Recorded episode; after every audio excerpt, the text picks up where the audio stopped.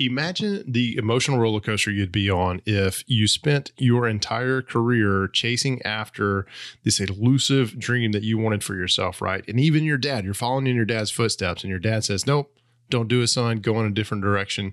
You ignore his device, like all of us boneheaded teenagers in early 20 years, and we keep going. I don't know if 20 years is the word, but we keep going after this elusive goal that we think we want. And then we start talking to industry experts or not experts necessarily. Yeah, they're experts, but they're more so veterans, is the label I want to use.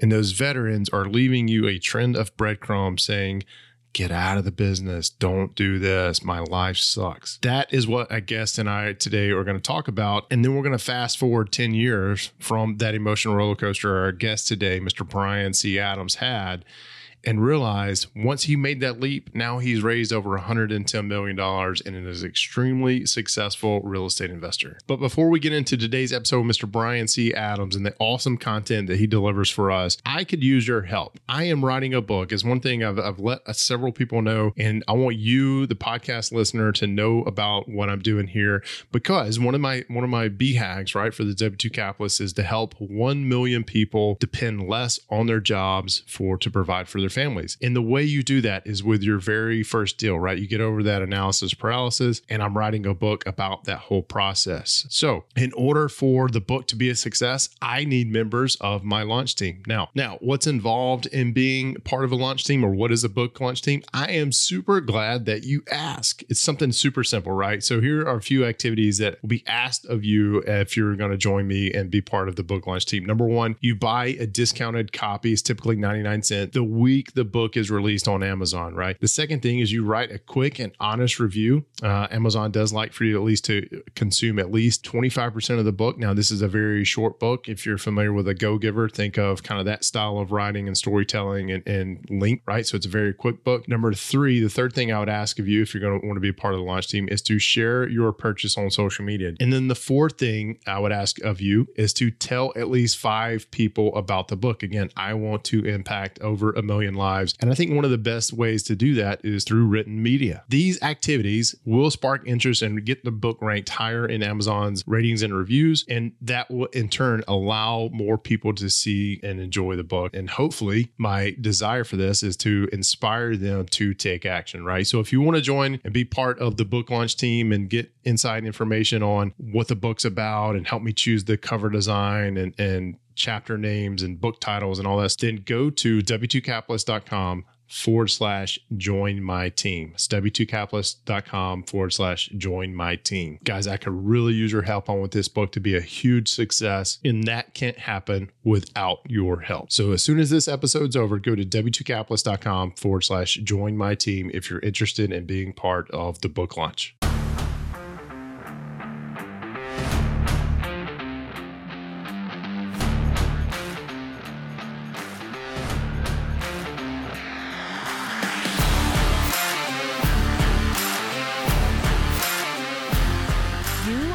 W 2 capitalist.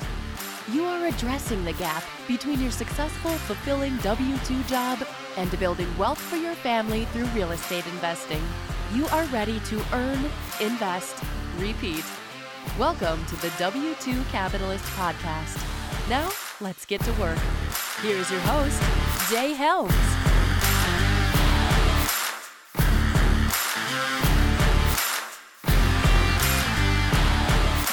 What's up, everybody? My name is Jay Helms, founder of the W2 Capitalist podcast and movement. And today I am super excited to talk to Mr. Brian C. Adams. Uh, we were just talking a little bit before we officially hit the record button.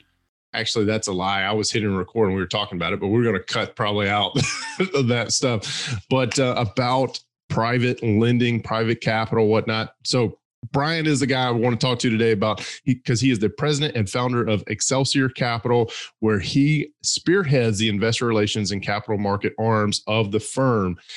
10 years of experience in real estate private equity and has advanced knowledge and best practices for strategic real estate investing, which I hope we get into. And prior to forming Excelsior Capital, Brian co founded Priam Properties did I get you got right? it. You awesome. Got it. Awesome. Uh, an institutional real estate private equity sponsor. and in 2010 and provided leadership and direction for the firm in connection with capital markets, investment management, and investor relations. Dude, I am just impressed with your resume. I am so excited to talk to you today about this. And and for those of you listening, I want to uh, or watching, whatever the case may be, I want to apologize in advance. Brian and I were just singing our woes about how we're struggling with allergies and and uh, how we're struggling with them this year uh, more so than before. But I'm going to do my best job at hitting the mute button, and my editor is going to do the best job at keeping the coughing and the sneezing out of your ears. But if something happens, I apologize. I'm going to apologize in advance. So, Brian, welcome to the show, sir. Yeah, man. Thanks for having me. Yeah, I was reading. I'm in Nashville. You're in kind of North Florida area. Um, we've had, on average, we've had over six inches more of rain than usual in this part of the world and I've been struggling um, this week specifically. So we'll we'll manage through together. We'll we'll do it. And it's weird because usually the rain is what washes away all the pollen and everything that goes away. So I don't counterintuitive, uh, but whatever. It is. It is. It's crazy. So, all right. So Brian, not only do you lead Excelsior, Excelsior Capital, but you're also an investor yourself, right? So Correct. let's let's go back to that very first deal, if you can remember it, you know, you started investing. What what drove you to seek out real estate investing? Because you had another career, right? That's right. So uh, I'm a recovering attorney, is kind of how I put it. Um, and that's a good segue maybe into I'll do a brief background. So I'm a New Yorker, married a Nashville girl, um, lived in the Northeast for a bit, went to law school up in Boston, and been back in Middle Tennessee for 15 years now. And I was extremely fortunate on many levels to marry my wife, which she would, you know, uh, tell you all about. But um, let's make sure she listens to this podcast and and uh, you know she hears you say that to the world. Yeah, yeah. Although she's probably heard you say it before, but she's heard this line before. And today's her birthday, actually. Um, What's your wife's name? Uh, Jesse. Jesse Adams. Happy birthday, Jesse. Doctor Adams. Um, wow. So look at you. Good. climbing the ladder. Story of my life. Um, and her family has a single family office based here in Nashville. So I didn't know anything about private equity alternatives, you know, outside of the legal fundamentals of real estate, didn't really understand any of it. But I, I got plugged in to what the family was doing, being an LP or co GP or doing direct deals. Um, and so I got to meet some sponsors and other groups and became enamored with with real estate as a business, as an industry. Just think it's an incredible way to create wealth um, and also to to build a business around it for a whole host of reasons. And so that that's really that was kind of one part of it. The other part was I've been practicing law for about four years, five years and I was working at the prosecutor's office, the district attorney general's office for Nashville, Davidson County. Great job. But the kind of thing you do for three or 30 years, like there's not a lot of in between there. I knew I didn't want to be a lifer. I spent all this time having coffee with these partners at these big law firms trying to get a litigation gig. And uniformly, they were all like white guys, obviously. They all said, Hey, this is a great business, you know, maybe we can help you out. But, you know, honestly, if I were your age, I would go on the deal side and not the servicer side and not be a vendor with these with these acquisitions. I, I'd get, you know, if you have the ability to get in on the sponsor side. And they were all like pretty miserable with their lives. Um, definitely they were suffering from golden handcuffs where they were making just enough mm-hmm. money to like live the life that was expected of them but they never had enough to break free or do something entrepreneurial. Most of them were divorced, not have great family lives. They're working a ton. And what I realized was that business, like a lot of professional services businesses, one, they're they're kind of a pyramid scheme. It only works if you get younger people to come in and buy into the partnership so that you can leave, which I think is problematic. And two, the value you create for the enterprise is directly correlated to how much time you don't spend with your friends and family it's not really a matter of the quality of the product. I mean, obviously there is some part of it, but most of the time it's just how many hours you're putting in. And I just didn't want that to be my legacy. Uh, so all these things. Can we pause kinda, yeah. right there for a minute? Because I, I, think for the listener, you know, I want you guys to hear what what uh, Brian just went through. Is he went to, and it doesn't matter what job or career you're wanting to get into or what what field you're in, you went to guys who have been in that business for decades and said and basically getting advice hey how do i get to where your level is at? And and two things i think happened there. Number one you recognized because they probably didn't come out and say hey i have a miserable life. Uh, I, i've i you know i don't want to do this anymore I, but i have to because of the life i've i've built for myself uh, and you picked up on all of that and i think there's lots of that that goes on in a lot of a lot of different industries and number two these guys moved you. Like they said, hey, don't follow my path. Like get on the other side of this stuff and you can uh, be a lot more successful, be a lot more happy, have a lot uh, healthier family life. And you took that advice. And, and I want to tap into that just a minute because you spent I don't I didn't go to law school, but I'm pretty sure it cost a lot of money to get through law school. You're working for a district attorney, which um, you know, I, I'm a fan of the show Billionaire, so I, I, that's where I get my sense of what the district attorney does and and and whatnot. And um, but you spent, you know, four or five years of your life building into this career, and all of a sudden you're talking to these what could be mentors, and they're like, "Get out, get out." You know, how did that, how did that make you feel? Like, what is did you initially did did you just grab onto it, or you're like, "Man, these guys are crazy." uh, you know, so walk us through that. How did how did that make you feel? Uh, a lot of emotions. One of them was regret that I didn't listen to my own father, who's an attorney, that told me not to go to law school. but I was way too bullheaded and stubborn to listen to him. But yeah, I think he was right. Um, right. He is right. Um, and also a sense of just lost lost opportunity for a lot of these people who are exceedingly talented, hardworking, industrious people that had, I think, in a lot of ways, been sold a bill of goods um, by law school, by the industry, um, and the, the culture of the firms they were working at.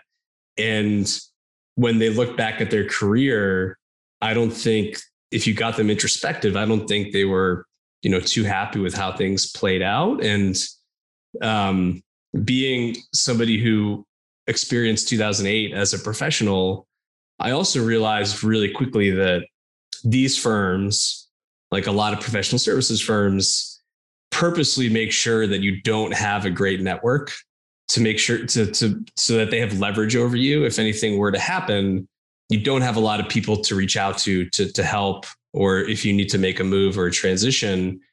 And I never really wanted to be in a place where somebody could come into my office with a cardboard box and say, yeah. Hey hey today's the day. You gotta you gotta go.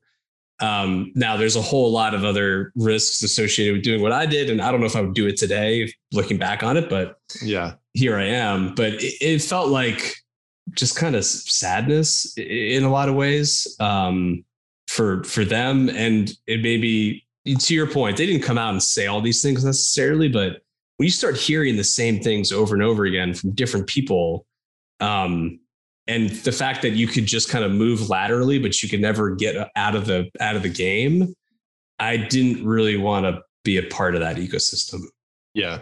And and that's i think that goes with any industry uh that you don't have to be just a lawyer. I think you labeled it very appropriately in the professional service business which is where i came from and it was a lot of that uh as well. Um i you know it's it's interesting you're saying all this and and as i'm thinking you know i've got a couple of real estate investing mentors in my life and, and guys who are full-time. They've been in it full-time for decades as well. Um, i don't know of a real estate investor who has the same outlook who, who i don't know of a, a, single real estate investor that that i talk to uh, or i've ever talked to briefly I mean, this is like show 160 something on the podcast. So there's at least 160 folks there that has said, don't get into real estate investing. You know, I, I I don't know of anybody I've ever talked to about real estate investing who's done it. Now, the people who have not done it typically push you away. You know, like my friends and my uh, family. yeah, right. but but um, anybody who has done it for a long time they all encourage you, or they at least encourage me, hey, follow in my footsteps. right? This is an amazing life. So it's it's, it's incredible to think how you painted that picture uh, of of that. So that that's very cool. That's very very neat. Um, all right. So so you've had this epiphany. I no longer want to be a lawyer. What happened next? Um. Yeah. So had this epiphany. Um, started it happened overnight, right? I mean, it was just it was just like this. yeah, yeah. I mean, it was. It, it took some time, and then I got there, and then my hand was kind of forced by some professional issues within the the group I was working with, and I had my oldest was one year old at the time, and I realized like this is my crossing the Rubicon moment. This is the chance where you know I'm out of an age, and uh, fortunately because of my wife's family, I had the ability and the opportunity to go take a risk and just kind of jumped right in and had coffee with anyone that would have coffee with me and talked to a lot of people and fortunately connected with my business partner who's also a New Yorker who married a Nashville girl. And we started raising money from friends and family uh, started a fund started doing deals in Nashville and we've pivoted a bunch and learned a lot made a lot of mistakes which I'm sure we'll get into but that was the start of it and that was 11 years ago now that's awesome. And I, I just Googled crossing the Rubicon because I don't, mm. I, I haven't heard that, but basically it's uh, past a point of no return, right? Burn the bridges, kind of thing. Maybe not burn the bridges, but yeah, there's, there's, there's like no turn, there's no turning back. No yeah. turning back. That's it. That's it. I always go back to, uh, oh man, what is that Sean Connery movie? Um, I don't know. He's got a famous line that's like this, and I'm butchering it. But anyway, I'm going to try to find it, put in the clip for YouTube. But anyway, um, all right. So now you kind of got your grounding, you know, and, and I love that you mentioned your kid where you're like, because that was epiphany for us, right? When we, I was caught up in corporate America, a lot of things were going on. And, you know, being six months pregnant when I found Rich Dad Poor Dad. And I just had this aha moment like, holy crap, I've been doing this wrong for 20 something years.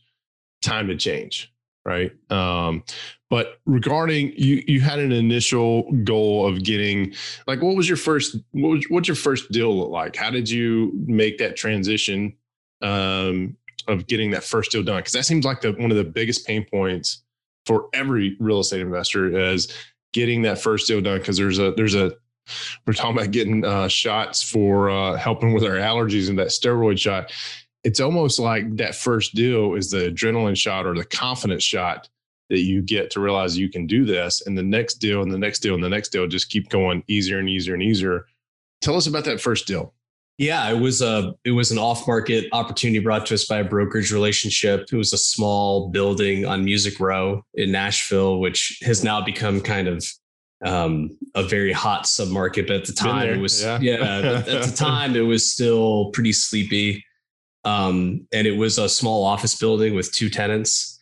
And it was a cash flow play, which we, when we thought we might have some long term upside associated with it. And um, it was super painful to get done. I mean, obviously, anybody who's done one of these things realizes, um, but if you haven't, just managing all of the third parties um, and yeah. getting transactions done. I mean, to our conversation earlier, I don't know how these transactional attorneys aren't just all, you know, zombie alcoholics because like doing this all day, every day, managing multiple acquisitions or dispositions, it's horrific. Um, it's very challenging. So it was definitely a learning experience. It ended up being a great deal. To make a long story short, a couple years later, a group, um, a multifamily developer wanted to parcel up our property with a bunch of others. And now there's um, it's uh, like a class A multifamily deal that is on nice. that property. So it was a good, it was a good return. But yeah, the first one was just, you know, I think to your point, we knew that we had, we weren't trying to force a deal, but you go out and tell all your friends and family you're doing this. And if you don't do something, um, you start to, to really struggle and overthink things. And yeah. so we found a small little deal and executed on it. You said uh, somebody came to you and said, "Hey, let's parcel this up and let's divide this up, whatnot." Did y'all have it up for sale? Did you? Uh, is just somebody? So, and broker, for those of you listening, you're you're shaking your head, no, right? Yeah, no. So uh, it was. I mean, whew, the broker earned his fee on this thing because Music Row you, you know, historically has been owned by people in the music industry who are great, but like terrible to do business with. Not because they're not smart, just because they operate in their own world. They're very difficult to get a hold of. They they keep odd hours. It's just a different breed, right? And so this person had managed to put, gosh, probably an acre or two, uh, which in that part of the world is pretty substantial, and it probably involved six or seven uh, property owners. Wow. And so he had managed to bring us all together. Um, and he ran a process and we had a bunch of developers interested. This is probably in 2000, gosh, 2012 timeframe. Uh, so Nashville was really starting to heat up and uh, land assemblies were getting harder and harder. Um, so yeah, he just called me up as somebody I knew through having coffee meetings and I said, you know, if you make me an offer I can't refuse, obviously we're gonna we're gonna do this. And talk, yeah. Pretty wild actually. We'll go down the rabbit hole here for a minute. The tenant who had occupied our building was very challenging to work with, a music publishing company, old school. The guy's name was Butch. And um, that's my father in law's name. I love it. yeah, it. and he just didn't care about my deal or whatever, right? Which I get. And uh, so he was playing hardball with us. We were going to have to figure out a way to like find him a new space or move him. He wanted to get economics, etc. And probably a month or two out from when the transaction was going to occur, this was a deal killer. And they had been a day late paying their rent.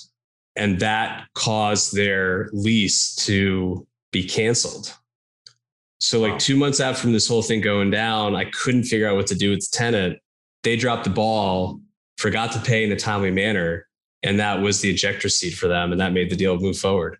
Wow. I think Butch still hates me, but yeah, yeah. It, that's why they call it show business, not show friendship. well,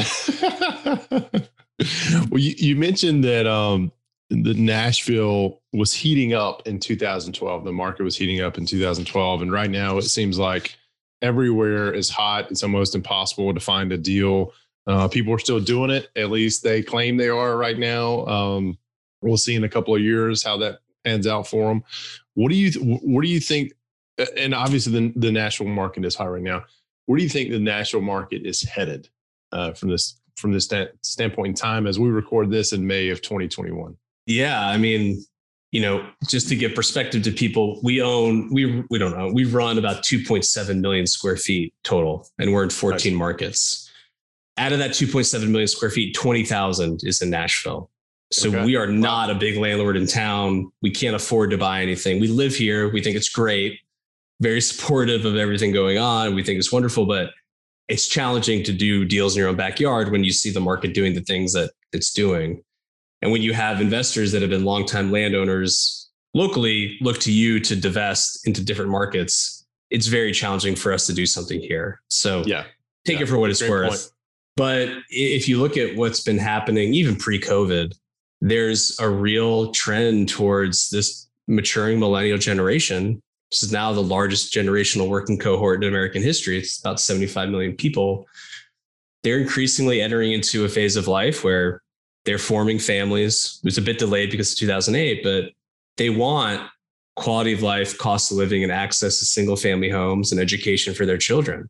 And when you put all that together and you look at what's happening with some of these larger tier one cities and their the tax liabilities they're facing and the budget shortfalls, I think the Sun Belt and the interior Midwest makes a ton of sense for a lot of people moving. And, and we saw that playing out pre-COVID. I think post-COVID, if we can say we're there, um, what's been more interesting is the employers have started doing relocations or distributed workforces and COVID's really just allowed them political cover to make moves that they've wanted to make for a long time. I yeah, yeah, it, it is. It's like the, the the New York guys, especially, were afraid of blowback, and they just all decamped to South Florida and Austin and Nashville, and now it's already done. And like New York can't yeah. put the genie back in the bottle. Yeah. Same on the West Coast, etc. So I think these cities are really positioned to grow tremendously. I think there'll be a lot of challenges associated with it, but um, it's pretty clear that like there are going to be winners and they're going to be losers. And you look at the U-Haul numbers, they back all that up. Yeah. Yeah. We, uh, last night uh, in our mastermind call, we got to talking about you know housing bubble 2.0 or whatnot, and I am guilty of this. A year ago, I was preaching, "Hey, you got to sell everything. You know, we got six months to liquidate because we're about to enter this whole thing of uh, forbearance and and all this other stuff." And and uh, now I am convinced. Uh, I need to do an episode apologizing for all that because I was completely wrong number one. Uh, number two, I don't think we're in a housing bubble. I don't. I think we are just at the bottom of what's going to continue to rise. And we got to talking about this last night, and and I'll give you a little quick thing, just uh, excerpt basically to see if you agree. But um, demand for how and, and I need to preface this with saying real estate is local, right? What I'm about to say may not apply to New York because of what you just talked about, but in Florida, absolutely this is this is the case right? Demand is extremely high supply is extremely low. Interest rates are starting to creep up just a little bit. If they keep going up that means purchasing power is is going to go down. Um, and then the cost of raw materials if you can get them can't get them in a timely fashion right now but if you can get them are extremely high. So now we have developers slowing down their development because prices are going up in an already you know pinned up demand uh, area and I just I think as long as it doesn't matter really, I mean, what the Fed does with the interest rate that is going to play some aspect into it. But I, I think we have only seen the beginning of where prices are going to go. And, you know, we were specifically talking about single family rental market, uh, not necessarily commercial and kind of what you're into, but with the single family market, I believe, because I focus on rentals, is that rents are going to skyrocket here in the next little bit. And that's going to, you know, because we, I am super conservative when I underwrite deals, and I haven't bought anything for two years because I've been sitting here thinking I, I can't find anything that underwrites, and I'm not underwriting aggressively enough to, to, to you know, on the thought course I'm on now that rents are just going to go skyrocket. Um, however, I am under contract on a 16 unit uh, we're going to close here in less than 30 days. Cross the nice. fingers as long as the bank has everything going on. Um, but you know, I I feel like we've only began to see the increase in single family pricing and and uh, rental rates. What are what are your thoughts on that? I know it's a little bit outside of your wheel, wheelhouse, but it all kind of affects one another, right? All right, guys, I want to take a break from the interview with Brian and let you know about the W2 Capitalist Mastermind and where you can apply to join us, right? So, this is a virtual mastermind. We talk a little bit about it here in the conversation. Uh, and it is a virtual mastermind. It's built for all experience levels and niches of real estate investing. We have over 20 calls that are hosted at various times all throughout the month. And it's a way for you to get connected with like minded people from across the country who want to see you succeed, right? Who have been through what you're going through and want to help hold you accountable to building your own success.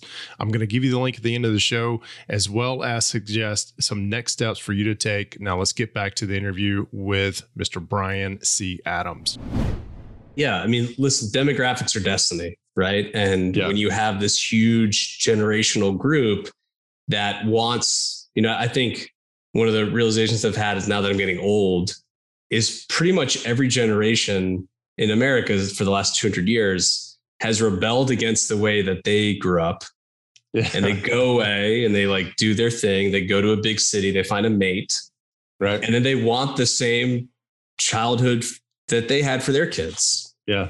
and so when you look at that, I think single family rental and single family purchase, we're on a boom cycle of the next five or 10 years where you know this Wall Street narrative of the the millennial wearing skinny jeans and eating avocado toast and living in Brooklyn in a walk up is just not true for a large swath yeah. of the population of America. So I don't see any reason. There's not enough supply, um, and you know because of everything that's happened the last year with the Fed, people are pretty cash heavy. They're feeling good about the world. And they've seen over multiple cycles that you know, residential ownership is a really good way to build wealth over time. And I think people are kind of distrustful of the market.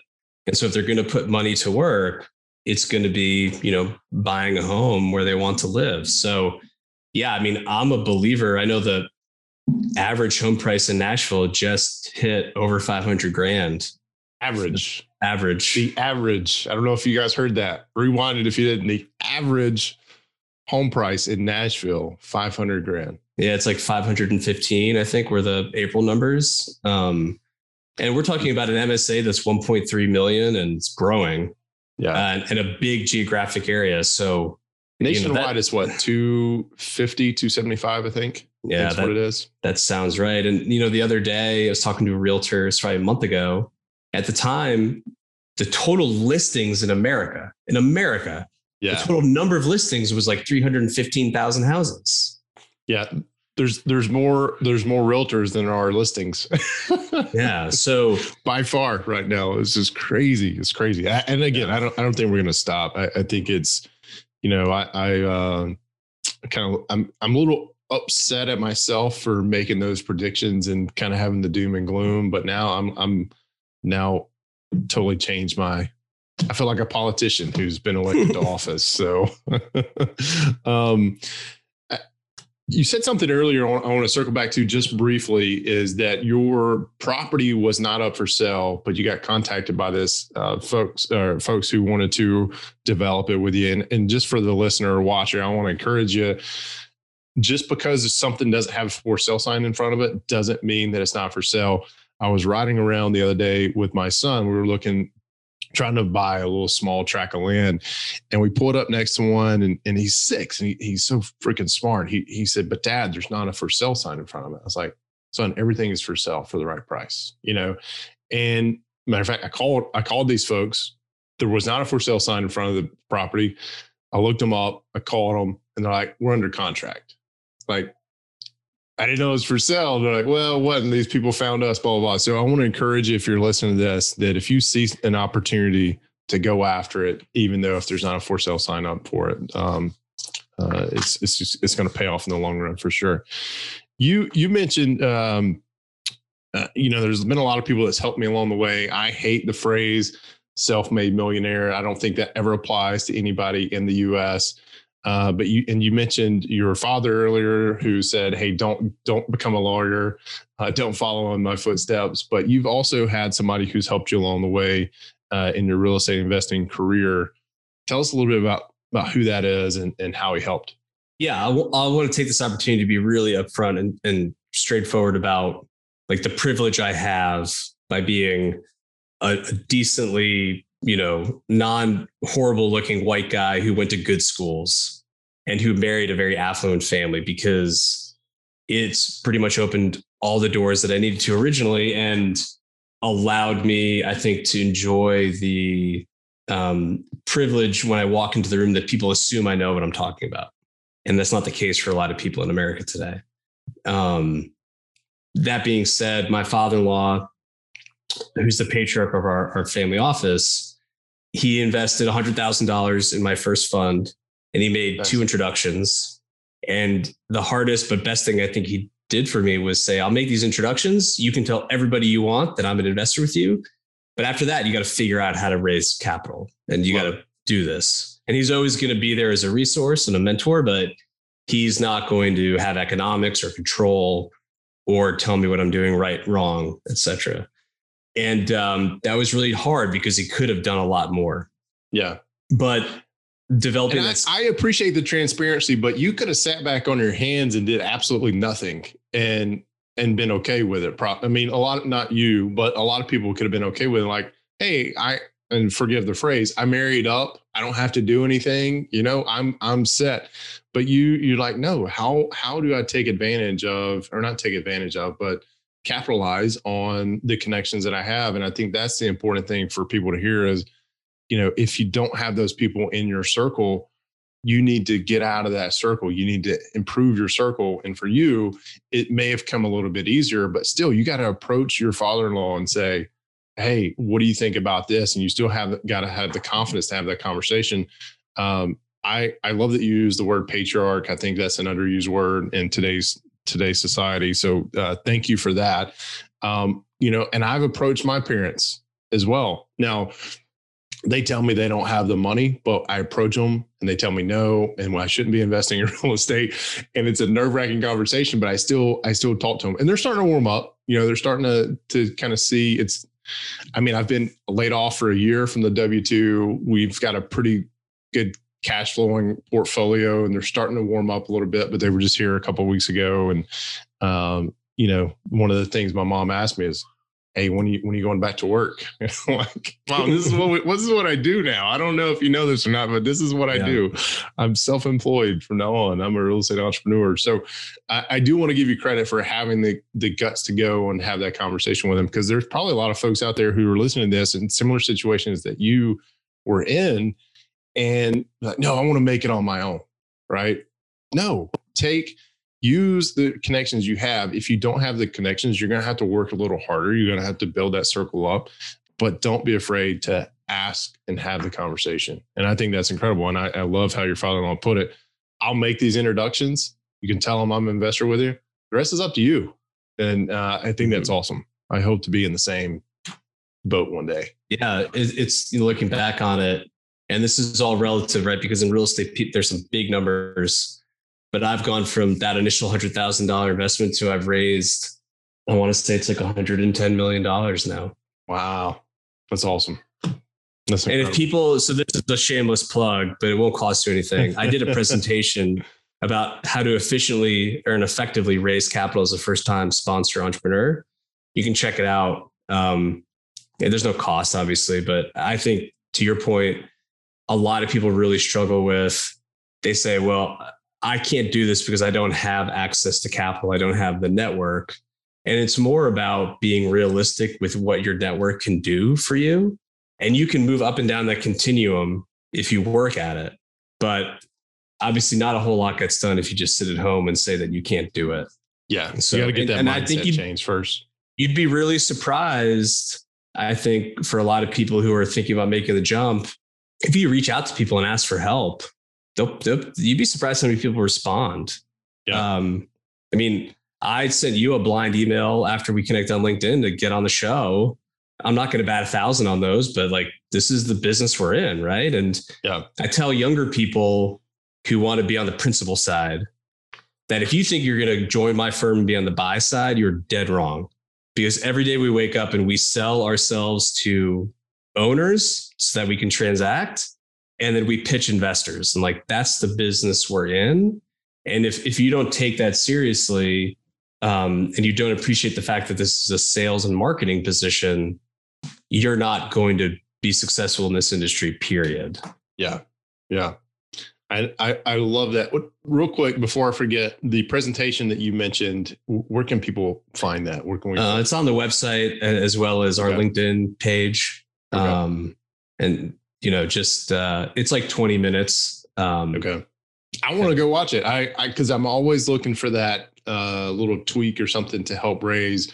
I have not raised 110 million. Uh, just so I've got yeah. a little way to go. So if there, if there's some stuff I can learn from you, I definitely want to tap into that. So, uh, folks, I'm going to find that, put it in the show notes uh, for you, and uh, so we'll make sure we've got that for you as well. So, um, you know, I, I did incredible love it. Love every bit of what you just said, Brian. That's awesome. Um, I, I want to talk about two things, uh, and we're running up on time.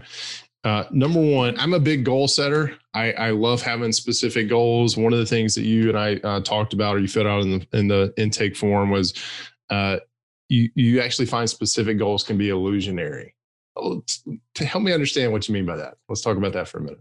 Yeah. So um, I found that in my career that if you assign a huge amount of value to a specific goal, be it square footage, assets under management, personal net worth, whatever it is, if you, if you ascribe a large amount of, of psychic emotional value to it, I think what you realize is when you hit those numbers, they'll be some of the most depressing days of your life of your life because nothing has fundamentally changed, right? And mm. in some respects, you're limiting yourself because if you're putting those signposts up and those goalposts up, you're only going to be working towards those things. And for me, a pivot I made probably three years ago was I didn't care as much about goals. Obviously, there are things that do matter in terms of metrics you track and that kind of thing. But I'm more focused on creating systems and processes that allow my company to scale efficiently without me necessarily having to work on everything all day, every day. Yeah. The way I think about it is, you know, I've got about 12 hours a day where I can be productive and still be a decent father and a, and a husband. Yeah. Um, and the rest of it, you just have to delegate or put a system and process in place to allow you to continue to focus on what you deliver the highest and best value to the enterprise on. And I think oftentimes I see sponsors out there saying, Hey, I'm going to, I'm going to get a million square feet this year. Like the goal is going to yeah. get XYZ AUM. And I think that's the wrong motivation, frankly. And, and it could just be marketing. And I understand that, but as an investor, I'm not sure I'd be super excited about that. and um, as a sponsor GP, I'm just not sure that's the right way to think about the business personally. So I'd be much more focused on okay, like how can I efficiently grow my company without me having to just put more of my own time into it? Because your time is a rate limiting factor that we all have. Yeah. And you've got to get out of that mindset. Um, you know, famously, Jeff Bezos he worked from like 10 to 7 and that's it like he doesn't believe in grinding out huge amount of hours um, he thinks it's kind of, yeah he has breakfast with his kids or i don't know about the divorce but yeah he reads, the, he reads the paper like the physical paper breakfast with his kids works out rolls in the office around 10 obviously very busy and then he gets home in time for dinner um, and, and i think oftentimes we think we can just brute force this growth and I found that, that that's probably not the best way to do this. Uh, I needed to hear that. I don't know if my wife paid you to say that, but I needed to hear that. So uh, I I do want to challenge you on one thing. You're talking about people who, um, and we talk about this all the time in the in the W two Capitalist uh, Mastermind is setting goals and being very specific about your goals. And there have been times where folks come in and they're like, "Well, this year I'm going to." uh, I want to get 15 doors or whatever the case is, right? A million square feet. And to me, that's not specific enough, right? Because like you were saying, that can you can paint yourself into a corner that, hey, you got your 15 doors, they don't cash flow, yeah. they don't they don't hit any of your other criteria. But hey, right. you, it's like so it's not specific enough. And and when I see those folks who who talk about what, what you just said, hey, you know, our goal is a thousand units for this year. I'm like, that's that's marketing. Uh, if if you're in the mastermind, I'd call you out and tell you that's not specific enough. You've you've got to because I mean, if you grind it out, anybody can go get a thousand units. But what what are you getting, right? And yeah. what are you providing to your investors?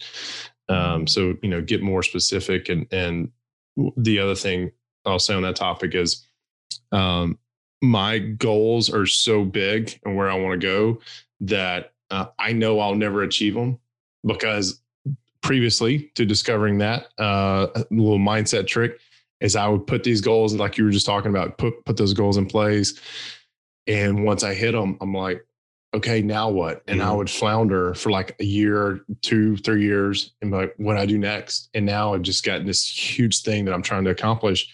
And I've convinced myself I'm never going to accomplish it, but it's about the journey and getting there. So, yeah, um, I mean, if, if anyone ever watched the documentary about Olympic athletes, you know, the fact that such a huge percentage of them suffer from massive depression after their careers wow. are over. I mean, this is the issue, right? You you work so damn hard, yeah, to get like 200 tenths of a second off your breaststroke, and you do it, and then you realize, man, like I don't have anything else going on in my life, and this is not an applicable skill set for anything else. It's a very challenging way, I think, to live, and and I think you can fall into that trap of being a deal guy. And, and oftentimes when you talk to ultra high net worth individuals or families who are in financial services, especially, like it's not about the money for them, right? They're just caught up in the game. And um, it can become a, a toxic mindset. Yeah. Yeah. All right, Brian, we're running up on time here, man. I got one last question for you.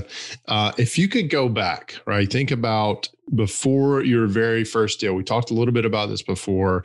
I want to put a little bit different twist on this, but if you could go back to your very first deal, what advice would you give to aspiring investor Brian uh, when you're pursuing that very first deal? And I talk about this on my presentation. I would. I would be less ego driven and more empathetic with how I structure my business and how I talk to my investors and how I serve my investors. I think a trap that a lot of us fall into is we lead with how great we are, how smart we are, how great this deal is, etc., without ever really understanding or fully appreciating and truly listening to what our investors want. Instead yeah. of instead of bringing them like a shiny object that I found, I would bring them a solution set to their problems and issues, um, which is how we orient things now. But it took me six or seven years of doing it the wrong way to realize that it doesn't have to be that hard. You know, there's there's some guys, and uh, uh just remain nameless, um, that ha- that do exactly what you're talking about. It's very ego driven um, with their marketing efforts and, and whatnot. And it's essentially it's drove me to get off social media. I don't know if anybody listening to this or watching this have realized I don't do a whole lot. I, I used to be very active on Facebook and Instagram and all that. I'm now on LinkedIn primarily. Uh, but still, it's not what it used to be because of what you just talked about. And and Lewis Black has, the, I think it's Lewis Black. He has this skit, and he's talking about how um, if all the countries were in a room, represented in a room, the American, it doesn't matter why they're there, but the American will walk in and just yell out, I'm the greatest here, you know, and mm-hmm. bleep out the effort. But uh, there are a lot of folks who who are doing exactly what you just talked about. And um, I I love that. Less ego, more empathy. And man, I hope I hope the folks that I'm talking about, they I don't know if they know who they are, but listen to that, tap into it. I'm uh, not my position to call you out, but it's it uh, that really hits home. That's awesome. That's awesome. All right, Brian, I, I have enjoyed talking to you, man. I think we made it through without coughing and sneezing. And, and we both have been very active on the mute button uh, here. So uh, that's incredible. But how can people get in touch with you? What's the best way for people to follow up if they want to connect? Yeah, I appreciate that. Um, I'm I'm like you. LinkedIn is pretty much the only social media I use, um, but I'm very active on it. So if you want to shoot me a note, uh, ping me, I'd be happy to set up a call um, on LinkedIn. And we also have a really good content on YouTube if you want to check out some of the webinars or, or pieces we've put together. And then the website is excelsiorgp.com, which I know is a handful. Um, but you can go there and you can see the portfolio. And if you want to learn more about what we do, we also have some great resources there, blogs, um, thought pieces, etc. Um, and we started up a capital club. So there's anybody out there that wants to, we do once a month. Um, I don't have a, any economics involved, but if you have a deal or an idea or a thought, um, and you want exposure to my network and peers, uh, shoot me a note. I'd love to host you and, and learn more about what the pitch is and maybe get you on there. I just I I'm clicking on your website as you're talking. I I'm gonna I'm gonna check it out. I want to. I'm interested in that. That's that's pretty cool. Um, all right.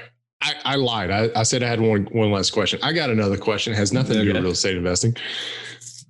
Lawyers mm. typically identify themselves as their first name, middle initial, last name. You're Brian C. Adams. My lawyer, my attorneys, both. I've got two different attorneys I use for real estate investing. They both do that right? William blank last name, Charles blank last name. Why is that? Why do you guys use your middle initial?